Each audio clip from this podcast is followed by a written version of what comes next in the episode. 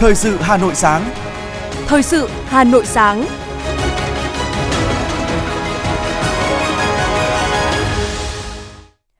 Bây giờ là chương trình phát thanh của Đài Phát thanh Truyền hình Hà Nội. Chương trình Thời sự sáng ngày hôm nay, thứ ba ngày 31 tháng 1 năm 2023 có những nội dung chính sau đây. Cuốn sách của Tổng Bí thư Nguyễn Phú Trọng về phòng chống tham nhũng tiêu cực sẽ ra mắt vào ngày 2 tháng 2 tới đây. Bí thư Thành ủy Đinh Tiến Dũng chủ trì cuộc họp đánh giá tình hình tổ chức, phục vụ nhân dân đón Tết Quý Mão 2020 và chỉ đạo các nhiệm vụ trọng tâm sau Tết. Sau khi trích lập quỹ bình ổn, giá các mặt hàng xăng dầu trong nước đồng loạt tăng giá từ 19 giờ tối qua. Xăng RON 953 lên ngưỡng 23.147 đồng mỗi lít. Thông tin mới nhất về kỳ thi tốt nghiệp trung học phổ thông năm 2023. Bộ Y tế yêu cầu sẵn sàng thu dung điều trị người bệnh COVID-19. Phần tin thế giới có những thông tin. Đại hội đại biểu toàn quốc của Đảng Nhân dân Campuchia kết thúc sau 2 ngày làm việc đã thông qua nhiều quyết sách quan trọng. Iran và Nga ra mắt hệ thống kết nối thông tin liên ngân hàng. Nổ khí ga ở Uzbekistan khiến ít nhất 5 người thiệt mạng. Sau đây là nội dung chi tiết. Thưa quý vị, ngày 2 tháng 2 tới đây, Ban Nội chính Trung ương dự kiến phối hợp các cơ quan tổ chức lễ ra mắt cuốn sách kiên quyết, kiên trì đấu tranh phòng chống tham nhũng, tiêu cực, góp phần xây dựng Đảng và nhà nước ta ngày càng trong sạch, vững mạnh của Tổng Bí thư Nguyễn Phú Trọng. Cuốn sách được hoàn thành gồm 612 trang, gần 100 hình ảnh minh họa, được trình bày theo phong cách báo chí hiện đại, chia thành 3 phần. Một số vấn đề rút ra từ thực tiễn công cuộc đấu tranh phòng chống tham nhũng tiêu cực ở Việt Nam – nhất quán phương châm phòng ngừa tham nhũng tiêu cực từ sớm từ xa cả ngọn lẫn gốc, trên dưới đồng lòng, dọc ngang thông suốt. Cuốn sách kiên quyết kiên trì đấu tranh phòng chống tham nhũng tiêu cực, góp phần xây dựng Đảng và nhà nước ta ngày càng trong sạch vững mạnh của Tổng Bí thư Nguyễn Phú Trọng là hệ thống hóa sự chỉ đạo của Tổng Bí thư Nguyễn Phú Trọng trên cương vị là người đứng đầu Đảng ta và trên cương vị trưởng ban chỉ đạo Trung ương về phòng chống tham nhũng tiêu cực – thể hiện tư tưởng xuyên suốt, nhất quán của Đảng ta về công tác phòng chống tham nhũng tiêu cực, xây dựng, chỉnh đốn Đảng, rèn luyện đạo đức, lối sống của cán bộ, đảng viên để cán bộ, đảng viên, nhân dân hiểu rõ, quán triệt sâu rộng và thực hiện có hiệu quả công tác này. Cuốn sách được ra mắt vào đúng dịp kỷ niệm 93 năm ngày thành lập Đảng, mùng 3 tháng 2 năm 1930, mùng 3 tháng 2 năm 2023 và 10 năm thành lập Ban chỉ đạo Trung ương về phòng chống tham nhũng tiêu cực 2013-2023 mang ý nghĩa hết sức sâu sắc trong bối cảnh cuộc chiến chống tham nhũng tiêu cực ở Việt Nam hiện nay đang được Đảng ta chỉ đạo ráo riết, quyết liệt. Đây đã trở thành một cuộc chiến không khoan nhượng, không được phép chùn chân, mỏi gối và đã đạt được những kết quả toàn diện tích cực.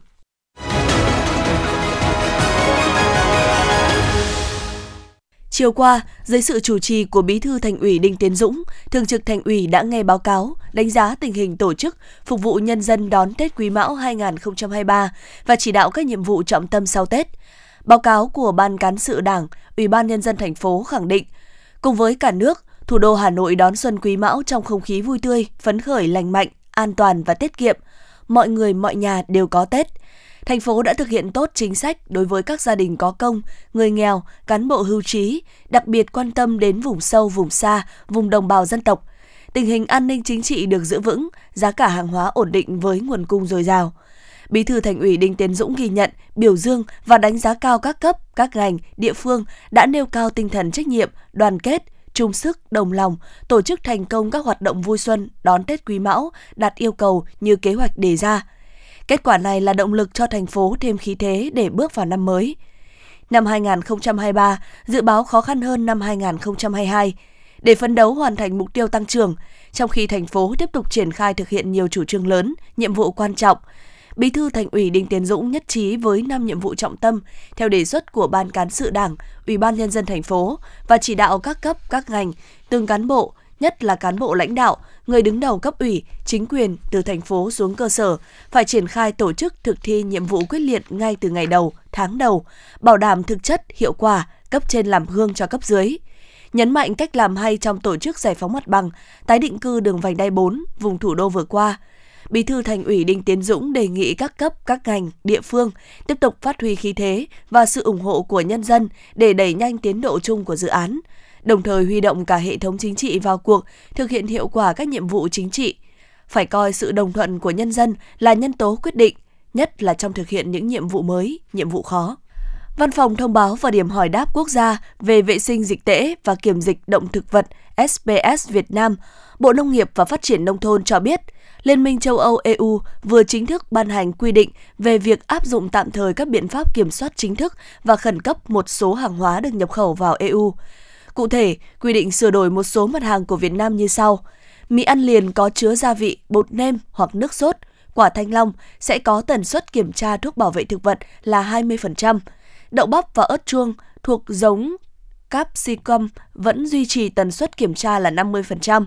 Riêng đậu bắp sản xuất tại Việt Nam bị chuyển từ phụ lục 1 sang phụ lục 2 với yêu cầu chứng thư kiểm soát thuốc bảo vệ thực vật do phía Việt Nam cấp. Đặc biệt, theo quy định mới, bốn sản phẩm của Việt Nam là mùi tây, rau mùi, húng quế, bạc hà không còn bị EU áp dụng các biện pháp kiểm soát chính thức và khẩn cấp. Như vậy, các sản phẩm rau gia vị trên của Việt Nam đã được EU gỡ bỏ kiểm soát, không còn bị kiểm soát ở mức 50% khi xuất khẩu vào thị trường EU. Từ 19 giờ tối qua ngày 30 tháng 1, giá xăng E5 RON92 tăng 977 đồng trên 1 lít, xăng RON 953 tăng 993 đồng trên 1 lít. Ngoài ra, dầu diesel tăng 890 đồng trên một lít, dầu hỏa tăng 767 đồng một lít và dầu ma rút tăng 568 đồng một kg. Cụ thể, theo quyết định của Liên Bộ Công Thương Tài chính, giá xăng RON 953 tăng 993 đồng mỗi lít lên 23.147 đồng trên một lít. Xăng E5 RON92 cộng thêm 977 đồng, giá mới là 22.329 đồng mỗi lít. Ngoài ra, dầu diesel tăng 890 đồng lên 22.524 đồng mỗi lít. Dầu hỏa tăng 767 đồng một lít, giá mới là 22.576 đồng một lít và dầu ma rút là 13.934 đồng trên 1 kg, tăng thêm 568 đồng. Ở kỳ điều chỉnh này, nhà điều hành quyết định trích lập quỹ bình ổn với dầu diesel và dầu hỏa ở mức 200 đồng một lít, dầu ma rút là 200 đồng một kg. Ở chiều ngược lại, mức chi quỹ với xăng RON 953 là 950 đồng một lít, xăng E5 RON 92 là 850 đồng một lít. Đại diện của Petrolimex cho biết, tính đến thời điểm điều chỉnh giá, quỹ bình ổn xăng dầu tại doanh nghiệp là 2.110 Xin lỗi quý vị, là 2.167 tỷ đồng. Thưa quý vị và các bạn, một năm làm việc mới đã bắt đầu trong niềm hân hoan phấn khởi của không ít người nghèo, người có hoàn cảnh khó khăn trên địa bàn thành phố. Bởi dịp Tết Nguyên đán vừa qua, mỗi cá nhân họ đã được tận tay nhận từng phần quà, những ngôi nhà, con bò và sự sẻ chia của cộng đồng. Ghi nhận của phóng viên tại huyện Ba Vì. Trong không khí lao động hăng say của mùa xuân mới, ông Chu Trọng Hải là hộ nghèo đang sinh sống ở xã Khánh Thượng, Ba Vì, Hà Nội, bày tỏ xúc động và gửi lời cảm ơn sâu sắc đến các cấp chính quyền thành phố đã trao những món quà rất có ý nghĩa nhân dịp Tết Nguyên đán vừa qua. Những món quà được nhận đã giúp gia đình ông đón một cái Tết ấm áp và đầy đủ, đồng thời mong muốn một năm mới có nhiều may mắn và sẽ cố gắng thoát nghèo. Có ý nghĩa gọi là ờ, cộng đồng ờ, cũng rất quan tâm về người dân thì ờ, vì hoàn cảnh khó khăn này nọ tôi thấy rất cảm ơn về tất cả còn với gia đình ông Phùng Bá Sinh, thị trấn Tây Đằng, huyện Ba Vì, chia sẻ, căn nhà nhỏ của ông dịp Tết vừa qua trở nên ấm cúng hơn bởi nó chất chứa không chỉ những phần quà của các cấp ngành đoàn thể mà cả tấm lòng, sự sẻ chia tình đồng bào trong đó. Tôi chỉ biết cảm ơn Đảng, Nhà nước, các cấp ngành của huyện, thành phố đã luôn nghĩ quan tâm, chăm lo đến đời sống những người nghèo có hoàn cảnh khó khăn như gia đình tôi. Có ý nghĩa gọi là ờ, cộng đồng cũng rất quan tâm về người dân thì à, với về à, hoàn cảnh khó khăn này nọ tôi thấy rất cảm ơn về tất cả. Ông Nguyễn Đức Anh, Phó Chủ tịch Ủy ban nhân dân huyện Ba Vì cho biết, lá lành đùm lá rách là truyền thống nhân ái tốt đẹp của dân tộc ta. Quan tâm chăm lo cho người nghèo, người có hoàn cảnh khó khăn là chủ trương tinh thần xuyên suốt của Đảng và Nhà nước, cũng là trách nhiệm của các cấp ủy Đảng, chính quyền, các ngành, đoàn thể, các tổ chức cá nhân và toàn xã hội – trong dịp Tết Nguyên đán Quý Mão vừa qua, huyện Ba Vì tặng gần 35.000 xuất quà, trị giá 500.000 đồng mỗi suất để lo cho người nghèo. Với mục tiêu người dân của thành phố đều có Tết và ai cũng được hưởng cái Tết vui tươi lành mạnh, hạnh phúc và bình yên. À, năm nay thì à, đối với trên địa bàn huyện chúng tôi thì qua giả soát là có hơn 35.000 đối tượng được à, hưởng cái trợ cấp trong dịp Tết năm nay. Ờ, thế trong đó thì có những đối tượng sẽ được hưởng cái quà của Đảng và Nhà nước, rồi hưởng các cái phần quà rất là ý nghĩa từ thành phố Hà Nội. Thế và phần quà từ cái việc xã hội hóa các nguồn lực ở trên địa bàn huyện. Với mỗi người nghèo, sự quan tâm dù là nhỏ nhất nhưng cũng thật trân quý. Đáp lại sự quan tâm đó, họ sẽ sử dụng những món quà thật ý nghĩa để giúp bản thân và cộng đồng. Thưa quý vị và các bạn, những ngày sau Tết Nguyên đán Quý Mão 2023, không khí gia quân sản xuất tại hầu hết các doanh nghiệp trên địa bàn Hà Nội đang diễn ra sôi nổi. Sự quan tâm, động viên kịp thời của tổ chức công đoàn và doanh nghiệp đã giúp người lao động có thêm động lực để cống hiến, thể hiện sự nỗ lực, quyết tâm ngay từ những ngày đầu năm với mong muốn đạt nhiều thành công mới. Theo các chuyên gia, việc thực hiện tốt chính sách lương thưởng, chế độ phúc lợi trong dịp Tết lần này đóng vai trò quan trọng trong việc giữ chân, thu hút lao động đối với doanh nghiệp sau Tết. Tuy nhiên, so với những năm trước, tỷ lệ lao động trở lại làm việc sau Tết cao hơn từ 4 đến 6%. Đó là nhờ hiệu quả từ các giải pháp giữ chân người lao động của doanh nghiệp. Tại công ty trách nhiệm hữu hạn may xuất khẩu DHA ở huyện Thanh Hoài, toàn bộ hơn 400 công nhân của công ty đã trở lại và bắt tay vào làm việc bình thường. Nhờ có chế độ lương thưởng tốt trước và sau Tết, thế nên kết thúc kỳ nghỉ, công nhân đi làm lại theo đúng lịch đã thông báo. Chị Giang Thị Thu Thủy ở xã Lam Điền, huyện Trương Mỹ đã gắn bó với công ty được hơn 8 năm. Chính nhờ sự quan tâm của doanh nghiệp đến người lao động làm cho chị Thủy thấy có trách nhiệm và gắn bó lâu dài với công ty hơn. Do đó, sau khi nghỉ Tết xong, chị Thủy và toàn bộ cán bộ công nhân trong công ty đều có mặt đông đủ đúng thời gian quy định để tiếp tục công việc của mình. Năm nay, với mức thưởng tiếp tục được cải thiện nên người lao động rất phấn khởi và hăng say làm việc. Chị Giang Thị Thu Thủy chia sẻ. Em à, làm ở đây được 8 năm rồi ạ. Các à, chính sách, các chế độ của công ty, ví dụ như là lương thưởng Tết và những cái chính sách à, bảo hiểm xã hội à, công ty đóng rất là đầy đủ và em rất là muốn gắn bó lâu dài với công ty. Những năm vừa qua, mặc dù thị trường may mặc có nhiều biến động, song bằng nhiều giải pháp thiết thực như cải tiến quy trình kỹ thuật, giảm giá thành nên mức lương của người lao động trong công ty luôn được đảm bảo. Bên cạnh đó, công ty còn đảm bảo thực hiện chi trả đầy đủ các chế độ chính sách về bảo hiểm y tế, bảo hiểm xã hội, chế độ thai sản, hỗ trợ tiền ăn ca và nhiều chế độ phụ cấp khác cho người lao động, trả lương làm tăng ca, tăng giờ theo đúng quy định. Hiện nay, thu nhập bình quân của người lao động đạt từ 6 đến 8 triệu đồng một tháng. Không chỉ chú trọng chăm lo về vật chất, việc quan tâm tới đời sống tinh thần của người lao động với các hoạt động văn hóa văn nghệ nhằm góp phần tạo không khí vui tươi, sôi nổi cho người lao động cũng đang là một cách để giúp doanh nghiệp thắt chặt thêm sợi dây gắn kết với công nhân của mình. Còn tại công ty cổ phần Kim khí Thăng Long, người lao động được tạo điều kiện thuận lợi để nâng cao trình độ, phát huy sáng kiến, sáng tạo trong công việc. Từ nhiều năm nay, phong trào thi đua lao động sản xuất giỏi thu hút được sự tham gia, hưởng ứng nhiệt tình của đông đảo người lao động trong công ty. Từ phong trào này xuất hiện nhiều tấm gương điển hình tiên tiến, nhiều sáng kiến hay được áp dụng vào sản xuất, làm lợi hàng tỷ đồng. Bên cạnh công tác phát huy sáng kiến, hàng tuần công ty còn có hàng trăm người lao động được thưởng theo năng suất, rất nhiều người lao động khác được khen thưởng bằng những phần thưởng có giá trị. Đây là nguồn động viên rất thiết thực, có phần giúp người lao động cải thiện đời sống và gắn bó với công ty. Ông Lê Anh Tuấn, công ty Kim khí Thăng Long chia sẻ.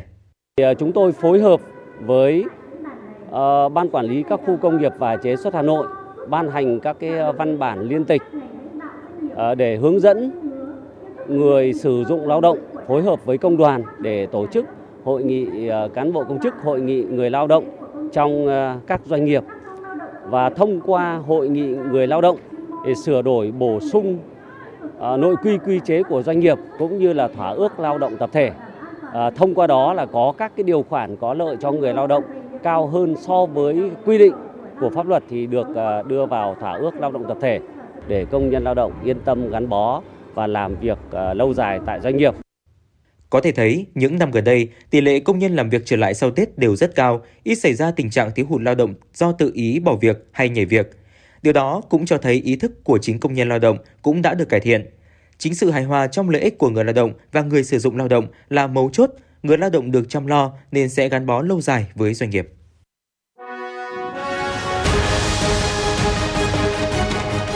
Thời sự Hà Nội, nhanh, chính xác, tương tác cao. Thời sự Hà Nội, nhanh, chính xác, tương tác cao.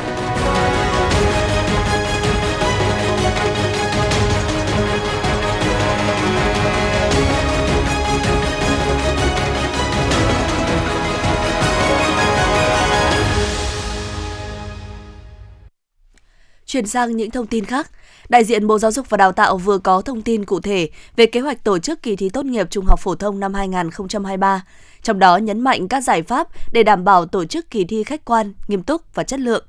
Kế thừa phát huy kết quả đã đạt được từ các khâu tổ chức đăng ký dự thi trực tuyến tại kỳ thi tốt nghiệp trung học phổ thông năm trước. Năm 2023, Bộ Giáo dục và Đào tạo tiếp tục tổ chức đăng ký dự thi bằng hình thức trực tuyến cho đối tượng là thí sinh đang học lớp 12. Riêng các thí sinh là người học xong chương trình trung học phổ thông nhưng chưa thi tốt nghiệp trung học phổ thông hoặc đã thi nhưng chưa tốt nghiệp trung học phổ thông ở những năm trước. Những người đã có bằng tốt nghiệp trung học phổ thông, người đã có bằng tốt nghiệp trung cấp dự thi để lấy kết quả làm cơ sở đăng ký xét tuyển, thí sinh tự do thì thực hiện đăng ký thi và đăng ký xét công nhận tốt nghiệp trung học phổ thông nếu có, trực tiếp tại đơn vị đăng ký dự thi do Sở Giáo dục và Đào tạo quy định. Bộ Giáo dục và Đào tạo sẽ triển khai nhiều giải pháp để đảm bảo tổ chức kỳ thi tốt nghiệp trung học phổ thông năm 2023 nghiêm túc, khách quan. Cụ thể là Bộ điều chỉnh một số vấn đề kỹ thuật để tăng cường kỳ cương, nền nếp phòng thi, bảo đảm an toàn, an ninh trong suốt kỳ thi, tiếp tục tăng cường chất lượng đề thi, đồng thời tăng cường công tác thanh tra, kiểm tra toàn bộ các khâu tổ chức thi, tăng cường quán triệt quy chế và tập huấn nghiệp vụ tổ chức thi, thanh tra thi, tiếp tục phối hợp với Bộ Công an, thanh tra chính phủ, tập huấn nghiệp vụ về thực hiện các biện pháp phòng chống, ngăn chặn gian lận thi cử, nhất là gian lận bằng các thiết bị công nghệ cao. Bên cạnh đó, Bộ Giáo dục và Đào tạo đẩy mạnh công tác truyền thông để nhận sự đồng thuận, quyết tâm tổ chức thi an toàn, nghiêm túc, khách quan, hiệu quả. Trong đó yêu cầu các hội đồng thi phổ biến đầy đủ, quán triệt kỹ quy chế cho thí sinh, tăng cường phối hợp với các bộ ngành liên quan và các địa phương trong chỉ đạo tổ chức thi. Đề thi tốt nghiệp trung học phổ thông năm 2023 dự kiến giữ ổn định như năm 2022 đồng thời có sự tăng cường hợp lý nội dung liên quan đến vận dụng thực tiễn ở một số môn để từng bước tiệm cận với định hướng đánh giá năng lực của chương trình giáo dục phổ thông 2018. Kỳ thi dự kiến tổ chức vào nửa đầu tháng 7 năm 2023 thực hiện công điện số 05 của Thủ tướng Chính phủ về việc tăng cường công tác phòng chống dịch dịp Tết Nguyên đán và mùa lễ hội 2023. Bộ Y tế yêu cầu Giám đốc Sở Y tế các tỉnh, thành phố, Giám đốc các bệnh viện, viện ra soát, đánh giá và tiếp tục đẩy mạnh triển khai thực hiện kế hoạch thu dung điều trị người bệnh COVID-19 trên địa bàn tỉnh. Phân công cụ thể tới từng đơn vị số giường bệnh COVID-19 để sẵn sàng thu dung điều trị người bệnh COVID-19 có chỉ định nhập viện theo nguyên tắc 4 tại chỗ. Các sở y tế bố trí nhân lực để theo dõi, chăm sóc, điều trị người bệnh COVID-19 nhập viện để phát hiện sớm tình trạng chuyển nặng, xử trí kịp thời, hạn chế tử vong – các cơ sở y tế bố trí nhân lực để theo dõi, chăm sóc, điều trị người bệnh COVID-19 nhập viện để phát hiện sớm tình trạng chuyển nặng, xử trí kịp thời, hạn chế tử vong. Đồng thời, ra soát và trang bị đủ cơ số thuốc, trang thiết bị, vật tư y tế, oxy y tế, sẵn sàng đáp ứng nhu cầu điều trị COVID-19 khi cần thiết. Tiếp tục triển khai tập huấn, nhắc lại, hướng dẫn chẩn đoán, điều trị COVID-19 cho nhân viên y tế. Bộ Y tế đề nghị các đơn vị tăng cường hội trần tại bệnh viện, hội trần với tuyến trên để xin ý kiến về chuyên môn, hạn chế tối đa việc chuyển người bệnh lên tuyến trên. Đối với các ca bệnh vượt quá khả năng chuyên môn, khi chuyển viện phải hội trần liên hệ với bệnh viện tuyến trên trước khi chuyển và bảo đảm an toàn đối với người bệnh chuyển viện. Tại các cơ sở điều trị tăng cường các biện pháp phòng lây nhiễm, hạn chế tối đa lây lan dịch bệnh trong bệnh viện, đặc biệt tăng cường bảo vệ người bệnh thuộc nhóm có nguy cơ cao. Khu hồi sức tích cực, tim mạch, thận nhân tạo, phẫu thuật. Đối với các ca bệnh nặng, ca bệnh nghi ngờ COVID-19 nằm tại các bệnh viện, khuyến cáo thực hiện xét nghiệm real-time RP, RT-PCR để chẩn đoán mắc COVID-19, tránh bỏ sót ca bệnh, làm dịch bệnh lan rộng. Đối với các ca bệnh khi kết quả xét nghiệm kháng nguyên nhanh âm tính nhưng vẫn nghi ngờ COVID-19, các bệnh viện tuyến tỉnh, tuyến cuối điều trị COVID-19 cần theo dõi, đánh giá lâm sàng các ca bệnh COVID-19 nặng nhập viện trong giai đoạn này và xét nghiệm hoặc gửi xét nghiệm làm giải trình tự gen để đánh giá mức độ nặng, nguy kịch, báo cáo Bộ Y tế để xem xét điều chỉnh các hướng dẫn chuyên môn. Thưa quý vị, hiện miền Bắc đang trải qua chuỗi ngày rét đậm rét hại, có nơi dưới 7 độ C, khiến số lượng bệnh nhân đột quỵ gia tăng. Đột quỵ là nguyên nhân tử vong đứng thứ ba sau bệnh tim mạch và ung thư. Tại Việt Nam, Bộ Y tế ghi nhận mỗi năm thêm 200.000 ca đột quỵ, khoảng 50% trường hợp tử vong. Nhiều người sống sót sau đột quỵ phải sống chung với các di chứng về thần kinh, vận động. Tỷ lệ đột quỵ ở người trẻ tuổi đang có xu hướng tăng lên, trung bình khoảng 2% mỗi năm. Số lượng nam giới cao gấp 4 lần nữ giới. Trong đó, nhiều người bệnh không biết mình mang yếu tố nguy cơ. Đến khi đột quỵ, đo huyết áp, thử đường huyết mới phát hiện. Để phòng tránh đột quỵ khi trời lạnh, người dân, đặc biệt là người cao tuổi, thường xuyên theo dõi huyết áp khi thời tiết thay đổi, mặc quần áo ấm phù hợp khi đi ra đường, đội mũ len, đeo găng tay, đi giày, mặc quần áo ấm, duy trì hoạt động thể chất, thường xuyên theo ý kiến của bác sĩ, giảm cân và duy trì cân nặng hợp lý, thực hiện chế độ ăn uống lành mạnh, không ăn mặn, hạn chế thức ăn có nhiều cholesterol, không uống rượu và ăn quá nhiều, tránh căng thẳng, stress quá mức, không hút thuốc lá, thuốc lào. Ngày 30 tháng 1, Công an huyện Thường Tín cho biết, liên quan đến các sai phạm tại Trung tâm đăng kiểm 2915D, địa chỉ ở xã Hà Hồi, Thường Tín, Hà Nội, đơn vị đã khởi tố vụ án, khởi tố 5 bị can để điều tra làm rõ. Các bị can bao gồm Đinh Văn Hùng, 59 tuổi, trú tại quận Hoàng Mai, thành phố Hà Nội, Chủ tịch Hội đồng thành viên Công ty trách nhiệm hữu hạn Hiệp Hà.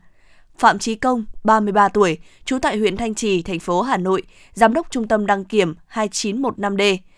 Đỗ Tiến Đức, 32 tuổi, trú tại quận Hà Đông, thành phố Hà Nội, và Trần Văn Điểm, 26 tuổi, trú tại huyện Đại Từ, tỉnh Thái Nguyên, đều là đăng kiểm viên. Lưu Thị Hà, 34 tuổi, trú tại quận Hoàng Mai, thành phố Hà Nội, là nhân viên nghiệp vụ. Theo điều tra ban đầu, cơ quan công an phát hiện Trung tâm đăng kiểm 2915D thuộc công ty trách nhiệm hữu hạn Hiệp Hà có hành vi nhận tiền hối lộ của các chủ phương tiện để bỏ qua các lỗi về đăng kiểm đối với các phương tiện không đủ tiêu chuẩn về hệ thống phanh và khí thải bảo vệ môi trường. Tại cơ quan công an, các đối tượng khai nhận khi các chủ phương tiện đến đăng kiểm tại trung tâm, các đăng kiểm viên phát hiện các lỗi về phanh hay tiêu chuẩn khí thải. Tuy nhiên, các đối tượng đã gặp riêng chủ phương tiện yêu cầu đưa từ 200.000 đến 300.000 để làm thay đổi kết quả kiểm định. Sau khi nhận tiền, đối với lỗi phanh, các đăng kiểm viên thực hiện cai số lùi để máy đo hiện kết quả đạt yêu cầu. Đối với lỗi tiêu chuẩn khí thải, đăng kiểm viên sẽ che mắt cảm biến khí thải để máy xác nhận đạt tiêu chuẩn. Hiện vụ việc đang được tiếp tục điều tra, làm rõ, xử lý theo quy định của pháp luật.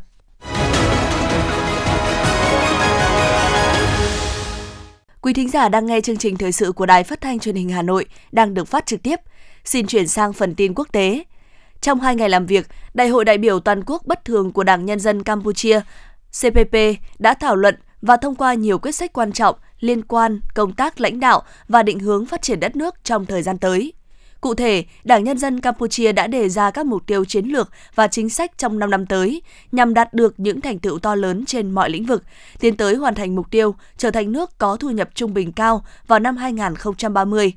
Đó là tiếp tục bảo vệ hòa bình, độc lập, chủ quyền, toàn vẹn lãnh thổ, thúc đẩy tăng cường thúc đẩy tăng trưởng kinh tế bền vững, xây dựng hệ thống an sinh xã hội hiệu quả, đảm bảo bền vững về tài chính, thực hiện chính sách đối ngoại độc lập dựa trên luật pháp, xây dựng quan hệ hữu nghị và hợp tác tốt đẹp giữa Campuchia với các nước trên thế giới và các tổ chức quốc tế, tích cực tham gia vào sự nghiệp hòa bình, ổn định, an ninh và thịnh vượng trong khu vực và thế giới. Ngày 30 tháng 1, Bộ trưởng Quốc phòng Mỹ Lloyd Austin đã đến Seoul và sẽ có cuộc hội đàm với người đồng cấp Hàn Quốc Lee Jong-suk thảo luận về tình hình trên bán đảo Triều Tiên và các vấn đề an ninh khác. Tại cuộc gặp dự kiến ngày hôm nay 31 tháng 1, ông Louis Austin và ông Lee Jong-suk sẽ thảo luận về những nỗ lực chung nhằm tăng cường độ tin cậy của biện pháp ứng phó của Mỹ. Theo các nhà quan sát, hai bên có thể thảo luận về cuộc họp về cuộc tập trận và các nước đồng minh dự kiến tổ chức tại Mỹ vào tháng tới, theo kịch bản quân sự trên bán đảo Triều Tiên và một loạt vấn đề khác cùng quan tâm. Bộ trưởng Quốc phòng hai nước cũng có thể thảo luận về cách thức bổ sung thỏa thuận hội nghị thượng đỉnh ba bên năm ngoái giữa các nhà lãnh đạo của Hàn Quốc, Mỹ và Nhật Bản nhằm chia sẻ dữ liệu cảnh báo tên lửa trong thời gian thực trước các vụ thử tên lửa của Triều Tiên. Iran và Nga vừa ký một bản ghi nhớ về việc kết nối hệ thống trao đổi thông tin giữa hệ thống ngân hàng của hai nước. Ngân hàng Trung ương Nga cho biết hệ thống này được xây dựng trên cơ sở hạ tầng nội bộ của hai quốc gia và giúp hệ thống tổ chức tài chính của Moscow được kết nối rộng rãi hơn, qua đó giúp ích cho giới doanh nghiệp hai nước. Các lệnh ngân hàng tiêu chuẩn như chuyển tiền, bảo lãnh đều có thể được liên thông qua hệ thống này. Ngân hàng Trung ương Iran cũng cho biết đang hợp tác với chính quyền Nga để cùng nhau phát hành đồng tiền kỹ thuật số mới được đảm bảo bởi vàng. Chính phủ Đức dự báo nước này sẽ tránh được suy thoái kinh tế với mức tăng trưởng 0,2% trong năm 2023, cao hơn so với dự báo vài tháng trước đó, cho rằng nền kinh tế này có thể giảm 0,4%. Theo Bộ trưởng Kinh tế Liên bang Robert Habeck, hiện không còn dấu hiệu suy thoái mà nhiều nhà quan sát trước đây cho là không thể tránh khỏi. Đức đã cho thấy khả năng chống chịu tốt với khủng hoảng và đã đạt được những kết quả tốt trong lĩnh vực kinh tế. Lần đầu tiên sau nhiều năm, Tổ chức Y tế Thế giới WHO đã cập nhật danh sách thuốc khuyến nghị các nước nên dự trữ, đề phòng trường hợp khẩn cấp về phóng xạ và hạt nhân. Danh sách nhằm tư vấn cho các quốc gia về cách dự trữ thuốc cho trường hợp khẩn cấp và tai nạn hạt nhân phóng xạ, phản ánh dữ liệu và nghiên cứu y tế của WHO trong thập kỷ qua. Nhà chức trách Uzbekistan cho biết ít nhất 5 người đã thiệt mạng trong vụ nổ khí gas tại một tòa nhà 4 tầng ở thành phố Nukus, trung tâm hành chính của khu tự trị Karakhanpakistan thuộc nước này. Vụ nổ đã làm hư hại tòa nhà 4 tầng. Các nhân viên cứu hộ đã đưa được 5 thi thể ra khỏi đống đổ nát. Ngoài ra, một em bé 5 tuổi bị thương đã được nhập viện điều trị. Uzbekistan là quốc gia giàu tài nguyên, song có cơ sở hạ tầng năng lượng cũ kỹ, vốn được cho là nguyên nhân gây ra các sự cố thương tâm. Ít nhất 28 người thiệt mạng và 150 người khác bị thương trong một vụ nổ lớn xảy ra hôm qua tại một đền thờ ở thành phố Peshawar ở thành, ở Tây Bắc, Pakistan. Cảnh sát cho biết vụ nổ xảy ra đúng lúc rất nhiều người dân tập trung cầu nguyện tại đền thờ. Một phần tòa nhà bị đổ sập và nhiều người có thể đang bị mắc kẹt bên trong. Đại diện bệnh viện ở thành phố Peshawar cho biết có nhiều người trong tình trạng nguy kịch. Các lực lượng cảnh sát an ninh và cứu hộ đã được huy động tới hiện trường để hỗ trợ đưa người bị thương đi cấp cứu. Mưa lớn dự kiến tiếp tục xảy ra tại Auckland trong những ngày tới. Tình trạng thời tiết khắc nghiệt đã gây thiệt hại lớn về người ở và tài sản ở thành phố lớn nhất New Zealand. Ngoài những thiệt hại nghiêm trọng được ghi nhận, 350 người dân đang cần chỗ cư trú khẩn cấp – Giới chức thành phố Auckland lo ngại nếu mưa lớn tiếp tục xảy ra sẽ làm gia tăng nguy cơ lũ lụt và lở đất, khiến tình hình tại thành phố này trở nên nghiêm trọng hơn. Tính đến thời điểm này, Tập đoàn Bảo hiểm Australia đã nhận được hơn 5.000 yêu cầu bồi thường. Trong khi đó, công ty dịch vụ tài chính Suncorp cũng nhận được khoảng 3.000 yêu cầu liên quan đến các đơn vị bảo hiểm Vero và AA.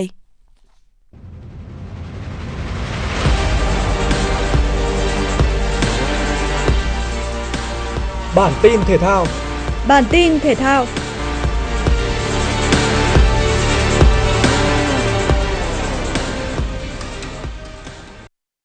Trận chung kết nội dung đơn nam giải quần vợt Australia mở rộng chứng kiến màn chạm trán giữa hạt giống số 3 Stefano Tsitsipas và giống số 4 Novak Djokovic. Nole nhanh chóng có được break ở game thứ tư với lỗi ra bóng kép của đối thủ.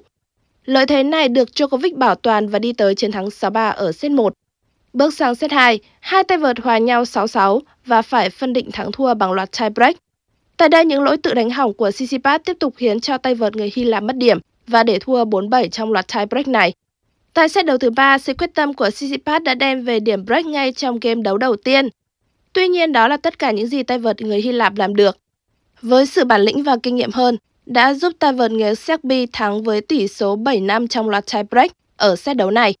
Trong cuộc Novak Djokovic đang quang chức vô địch Australia mở rộng 2023 và sẽ trở lại vị trí số 1 ATP vào tuần sau.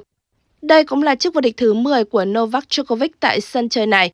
Không chỉ vậy, tay vợt người Serbia đã săn bằng kỷ lục 22 danh hiệu Grand Slam của Rafael Nadal.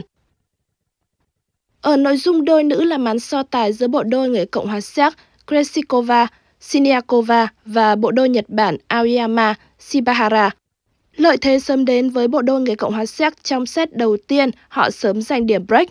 Tận dụng lợi thế về chiều cao, hạt giống số 1 của giải cầm chắc những game ra bóng để giành chiến thắng 6-4 trong set đầu tiên. Set 2 diễn ra với kịch bản tương tự. Trong lần đầu tiên và đến chung kết đôi nữ một giải Grand Slam, bộ đôi Nhật Bản thi đấu có phần lép vế và mắc đến 20 lỗi tự đánh hỏng.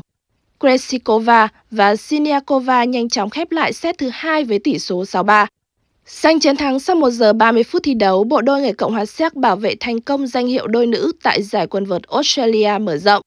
Kresikova và Siniakova tiếp tục cho thấy sự thống trị của mình tại nội dung đôi nữ khi đây là danh hiệu Grand Slam thứ 6 liên tiếp của cặp đôi này. Dự báo thời tiết ngày 31 tháng 1 năm 2023 Phía Tây Bắc Bộ có mây, đêm không mưa, sáng sớm có nơi có sương mù, ngày nắng, gió nhẹ. Trời rét, có nơi rét đậm, rét hại, Vùng núi cao đêm có khả năng xảy ra băng giá và sương muối. Nhiệt độ thấp nhất từ 7 đến 10 độ, có nơi dưới 5 độ. Nhiệt độ cao nhất từ 21 đến 24 độ, có nơi trên 24 độ. Phía Đông Bắc Bộ ít mây, đêm không mưa, sáng sớm có nơi có sương mù, gió nhẹ, trời rét, vùng núi có nơi rét đậm rét hại, vùng núi cao đêm có khả năng xảy ra băng giá và sương muối. Nhiệt độ thấp nhất từ 8 đến 11 độ, có nơi dưới 6 độ, nhiệt độ cao nhất từ 20 đến 23 độ. Hà Nội ít mây, đêm không mưa, sáng sớm có nơi có sương mù, ngày nắng, gió nhẹ, trời rét, nhiệt độ thấp nhất từ 8 đến 10 độ, nhiệt độ cao nhất từ 21 đến 23 độ. Quý vị và các bạn vừa nghe chương trình thời sự của Đài Phát thanh Truyền hình Hà Nội. Chỉ đạo nội dung Nguyễn Kim Khiêm, chỉ đạo sản xuất Nguyễn Tiến Dũng, tổ chức sản xuất Vương Chuyên. Chương trình do biên tập viên Nguyễn Hằng, phát thanh viên Hồng Hạnh và kỹ thuật viên Quang Ngọc thực hiện. Hẹn gặp lại quý vị trong chương trình thời sự 11 giờ trưa nay. Thân ái chào tạm biệt.